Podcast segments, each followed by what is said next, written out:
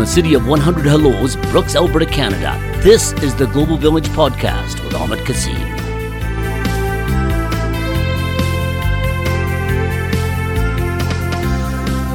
Hello everyone, my name is Hannah. Welcome to the Global Village podcast. And before we start, I would like to acknowledge the Black History Month. And I would also like to read a little message from the province of Alberta that says Throughout February, we recognize Black History Month. We remember and acknowledge the trailblazers who built their lives here and celebrate the vibrancy, richness, and many achievements of the Black community in this province. And today I'm here with Joseph. Hi, Joseph. Could you please introduce yourself? Hi, uh, my name is Joseph Octavius, and I work for Grasslands Public Schools. That's great. Could you tell us a little bit about yourself? Well, uh, I would say I immigrated to Canada from Liberia in 2007 Mm-hmm. as a refugee.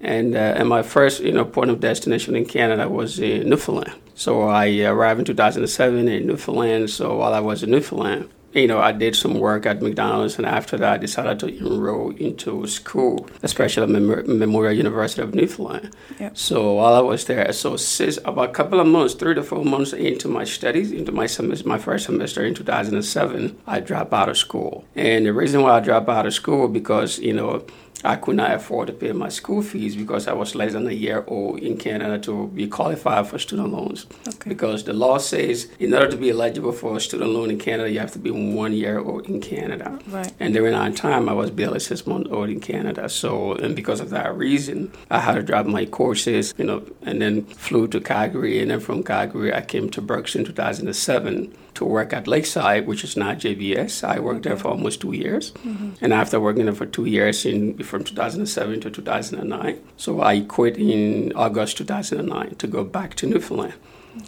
to start my academic journey where I left off. Mm-hmm. So in 2009, I started my, my bachelor's degree you know, at Memorial University of Newfoundland from 2009 all the way to 2013. Okay. So I did my, my bachelor's degree. My four years was actually done in three years because I was done in school consistently. I did not take a break. So I did not take winter break, I did not take summer break. I was Wow. in school, completely in school until the three years, you know, the four years program was completely reduced to three years. So I was Yeah. able to graduate in uh, 2013. And after my bachelor's degree, I did a uh, one year post certificate, you know, graduate, you know, Yeah. studies in criminology.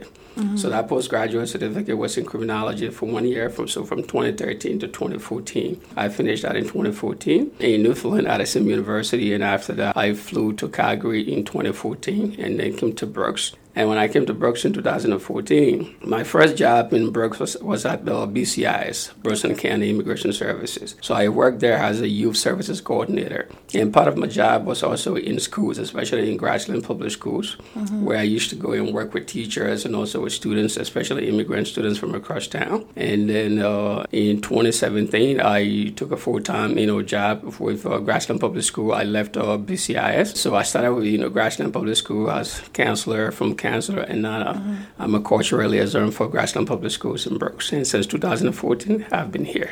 Oh, that's great.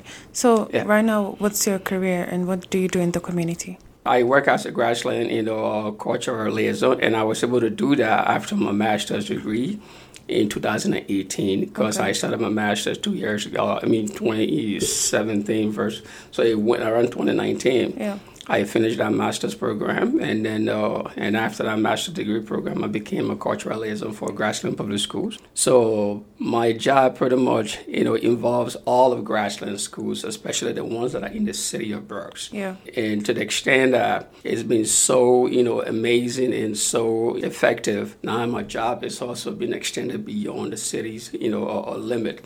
To the extent that I have to go to some rural schools within Grassland, like the school in Duchess, Tilley, and also Bassano. Oh, that's fantastic. Yeah. What's one thing you love about your career?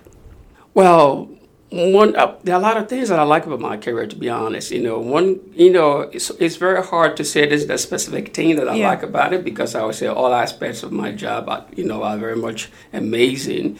But if I should point out one thing, I would say. Uh, even though it's hard to point out one thing, I would say I have an amazing and understanding, you know, uh, co-workers you know, and administrators that I work with. Because each time I come up with a project, I come up with a proposal, I come up with an opinion or an idea, they're always there to embrace it. They're always there to be supportive. They're always there to listen, which is very much amazing. Because if you are, you know, if you have a job at a specific institution and then you've not been listened to, your ideas have not been welcome, your proposals have not been welcome, yeah. you know, that is a that is a very simple explanation that mm-hmm. you as an individual you're not welcome there at all because yeah. your ideas not been welcome. Mm-hmm. So every time you propose something, it's going to be swept under the carpet. But that's not the case for me. It's been very much amazing. It has been, it's been very much, you know, effective to the extent that, you know, each time I come up with a new idea, it's always embraced. And that's something I would say is very important for me to boast of. And it's something that I will always say that, you know, is one thing that I can always be proud of at my workplace.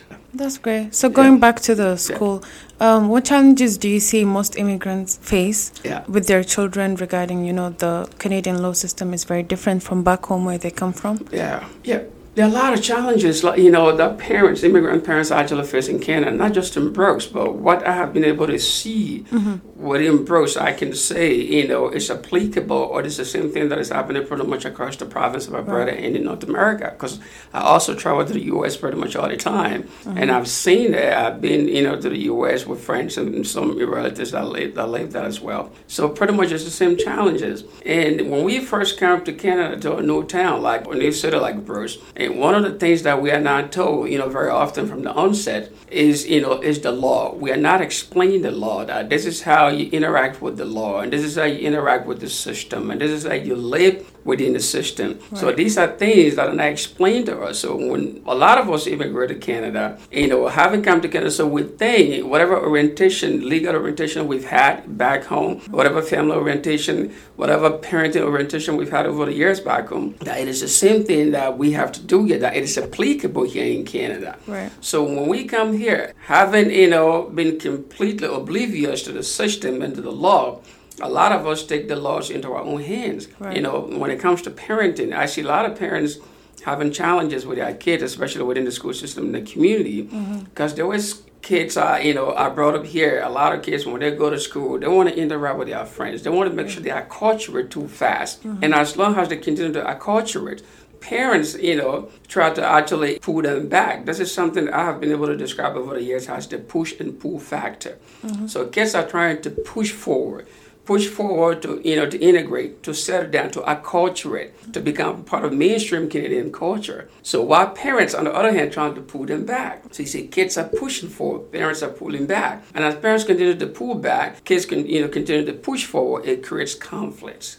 between parents and kids. And kids will be telling parents, oh, you don't understand what exactly I'm trying to do. Yeah, I'm trying to become part of mainstream Canadian society. I'm trying to culture. I'm trying to be like my friends. I'm trying to do what my, what my friends are doing. And parents will say, no, you cannot acculturate so fast you have to slow down. And when you look at that aspect of parents telling their kids to slow down, there are some legitimate concerns there. And some of those legit- legitimate concerns are they fear if their kids are cultured too fast, they might lose their religion, right. they might lose their culture, they might lose their tradition, and they might lose family touch or family connection. So because of that fear, they try to pull their kids back to slow down, to say, hey, don't go too fast. Right. But for kids, they don't want to listen. They want to acculturate. They want to be part of mainstream Canadian society by acting and behaving like their friends. And, and uh, in the process of that, conflict erupts. And when conflict erupts, what we usually see is that some, you know, parents actually lay hands on their kids, mm-hmm. you know, by slapping or beating, by being physical against or, or, or violent against, you know, against their own kids, which sometimes, you know, which sometimes leads or, you know, child abuse or, you right. know, violence within the family. And as a result of that, it, you know, it tears some families apart. So I've seen a lot of families over the years that have been torn apart due to some of these, you know, misunderstandings and not being told exactly, not expect how to live in Canada. And when I come across some of these parents, I ask them to say, hey, I'm going to talk to my kid how I want. I'm going to make sure, you know, I parent my child in the way, in the best way possible according to my tradition. So I sometimes tell them, hey, it's good to apply, you know, whatever cultural or traditional method you have, but it has to be within the limits of the law in Canada. You don't live back home now. You live here in Canada. That's so whatever true. you do, you got to make sure it's within the limits of the law. Other than that, you might be in problem with the law. So part of my job is to talk to parents about that, mm-hmm. to educate them, to inform them about the system, about the law, especially when it comes to parenting. Because when a child is in a conflict with parents, you know, that conflict is not only limited to the household, it also comes all the way to the borders of the school. It also affects the kids' academic performance, the kids' academic concentration, and even friendship within the school system because it becomes very difficult for the child to form, you know, any healthy relationship out there because the child has been disturbed. The child is not doing him or herself anymore because of the conflict that is a result at home. That's fantastic. So you've lived in different communities. What are the challenges you've faced in Brooks that are different from other communities? Well, I've lived in Newfoundland, you know, like I said, I was in Newfoundland for almost five years, you Yeah. know, for my bachelor's degree and also for my postgraduate certificate in criminology before my master's in Brooks. So when I was in Newfoundland for over four years, the community there was very much welcoming. The community there was very much, you know, supportive. But some of the mm-hmm. challenges that I had there when I first landed in Newfoundland in 2007, when I realized that the, the environment you know, it was too cold. The, the province, because I live in the city of St. John, St. John was too cold for me because having been in Canada as a new immigrant, I was not accustomed to the weather.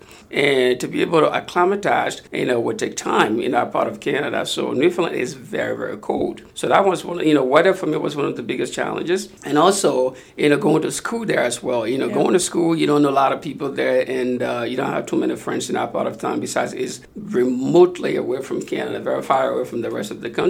Right. You feel completely disconnected. Yeah. Even if you have a break during school, you have winter, I mean, you have winter break or you have summer break, it becomes very difficult for you to go outside of Newfoundland to find work. For instance, in Alberta, if you live in Alberta and you want to go out, and you want to go to Saskatchewan, Manitoba, you can easily drive there. Yeah. But for Newfoundland, it's very difficult. You know, so during the summer break, a lot of students did not afford, you know, to travel out of the province because it's very much expensive. It could cost over a thousand dollars from Newfoundland all the way to Alberta or anywhere in Canada. Very expensive.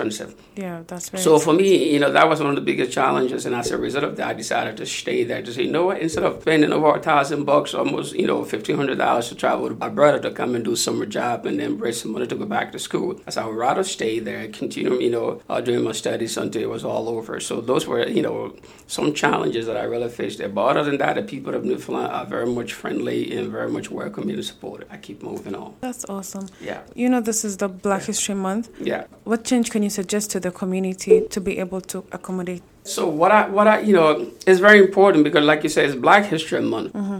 And I take Black History Month very seriously. And the reason why I say that because it is a month that highlights black excellence, Right. black achievement, you know, black struggle and black success. So, and that's the reason why it's very important for me. So when I see that, when I see this money, you know, actually happening, so I definitely, you know, work with administrators. I work with the police. I work with students to see, hey, we have to make sure that this year's, you know, Black History Month, whatever activities we're trying to plan are better than last year's Black History Month activities. And it's all about bringing change, you know, to tell other people that this is what Black people have been about, and this is what they're about now, and this is what they're intended to do or they intend to achieve in the near future. And that is, you know, also a positive message because it gives the other side of the community or everybody in the community to see Black people in a different light, to see Black people in a positive, you know, with a positive mindset. Because oftentimes what we're seeing in the media, in the news, has never been positive about Black people. And whatever negative piece of news that we see on a daily basis is been taken and generalized and applied to all Black people. They will say, "Oh, this is this is what Black people do. This is how Black people behave." So it is that constant struggle. It is that constant struggle that we have to fight against pretty much all the time. To say, "Hey, we have to work together to make sure we clarify things. We you know we clear all the misconceptions about about Black people out there by making positive impact, especially during the month of Black History, which is a huge opportunity not just to plan activities and events, but also to educate teachers. There are a lot of teachers that are not aware of the, the significance, the integrity of the Black History Month. So we educate and inform teachers, administrators, and pretty much the entire school community about what this month is all about and why it is so important. Mm-hmm. And when we do that, we say, here, this is not going to be only limited to school. We want to make sure that it- the message is out there. We want to make sure we put a message in social media. We want to make sure the message is carried out there so that people that, that live with, outside the school community will get to understand that, hey, the Black History Month is not just being celebrated within the school community, it's also being felt outside of school community. Mm-hmm. And that changes perspective about black people out there. It showcases that black people are about something positive, not just highlighting black people's struggle, mm-hmm. but also black achievement, black excellence, and black success. Oh, that's nice. Yeah. So, you know, Brooks is a very diverse community. Yeah. What is the value of having a diverse community? Well, my idea of a diverse community, Yeah. uh, Brooks is a very diverse community. If you look at the size of the population, look at the color of the population, you know, I think in a lot of people, you know, define diversity based on the color of the population of Brooks because there was a lot of immigrants in town yeah. now compared to before. So because of that, it was, it was a very diverse city. Of course, from that point of view, it could be seen as diverse. You know, when you, when you look at the size of, I mean, the color of the population. So mm-hmm that's one aspect of it to define diversity when it comes to Brooks. But again, when you labor in the city of Brooks and you begin to work in the city of Brooks, especially in schools and other places where I work, you know, you will see diversity as well when it comes to the color of the population. But again, when it comes to you know systemic and institutional issues, and that's where you, you don't see you know much sense of diversity, mm and that's where you don't see that the immigrant part of town is not is not very represented. You know, so there, there are some institutional and systemic challenges there. But this, by these, you know, systemic and institutional challenges, we are, you know, trying to make some progress to be able to make some changes in the process by working in a concerted effort with administrators and all stakeholders within the city of Brooks, especially within the school system, to see how best we can actually adjust, you know, some of the school policy or the right. systemic, you know, rules that are put in place that have been some sort of a, a blockade for the advancement of a lot of colored students within the school system, mm-hmm. and see how best the school system can become very much conducive for pretty much for all students of all colors. And again, how that can also lead to academic excellence for all students across the board. What advice can you give today's youth regarding starting their career? Well, what advice I would give to you pursuing career paths today would be uh, to be very patient. Right. You know, patience is the virtue of success. And again, not just being, you know, patient, but also to go to school. Because mm-hmm. oftentimes, you know, you know, many immigrants, when we immigrate to Canada or to Australia, to New Zealand or Australia or the United States, you know, most of us, the first thing that comes to mind is money because mm-hmm. we want to work, we want to raise money because we have family responsibilities. We have families, you know, back in Africa, wherever we have come from, wherever we have immigrated from to Canada. You know, we want to make sure we take care of them, we support them financially. That is true. That is one of the big factors. One big factor. But the fact of the matter still is we have to be able to go to school because if we go to school, we will be able to have a better career path, to become educated, to have decent jobs, and also, you know, uh, make some decent earnings or make some decent salaries. Mm-hmm. So patience is one thing that I would tell you know the youth of today to actually you know continue to have or to exercise and also education to pursue education because you have if you have patience and you pursue your school mm-hmm. at the end of the day you can have a decent life in Canada. That's great. Yeah. So you know dealing with all this, what gives you motivation to keep going forward? Well, there are a lot of things that keep, you know, actually firing me up. A lot of things keep motivating me, to, you know, to keep moving, to keep doing whatever I do on a daily basis. Mm-hmm. So a lot of things. So it's very hard to say this is one specific thing that is the, that is my fuel, that is gassing me up pretty much all the time to fire it on. But I would say the satisfaction that I get from the job, you know, the satisfaction that I get from the job, and one of the things that I said earlier on, when, you know, my colleagues that I work with, the mm-hmm. school administrators that I work with, the bosses that I work with. You know, when I see something that is not right, something that is not, you know, good within the system, within the process, so I quickly spot it and bring it up. And once I bring it up, we sit down and discuss it. Mm-hmm. And when we discuss it, we harmonize it, we come up with strategies how to better address, the, you know, the, the situation. And that gives me joy, that gives me satisfaction because that tells me that not only I'm trying to change the system, but I'm, I'm also trying to change, you know, the minds of people by working in a collective effort with those that actually wants to see the system change to a larger stand. Mm-hmm. So when you see changes taking place at your workplace for the better, mm-hmm. that gives you joy, and that gives me joy. It keeps me moving. So as long as I see changes happening all the time, it gives me, you know, a huge motivation to say, you know what, I'm going to keep doing whatever I do because as long as I keep pushing and keep changing things and making positive impact on the lives of students and also administrators and also on the school system itself, things will continue to change and I will continue to push forward and make some progress. And that keeps me going pretty much all the time as long as I see progress. Great. So, what is one piece of advice that we, you would tell your younger self that would be able to help the youth today? Well, if I should tell my younger self one good piece of advice would be. Um, you know, I wish the two years of not going to school. If I had, if I had had, you know, enough means to put myself through school, you know, mm-hmm. I would not have wasted the two years that I did. And uh, I would tell a lot of kids today they don't have to worry about that because a lot of them have been in Canada for years. I tell them you don't have to wait any more time. I wish the two years that I regret, but hey, I was not qualified for student loan, but that was okay. It was none of my fault. But again, you know, if I had the means, you know, during that process, I would have never wasted those two years. So why are you wasting time right now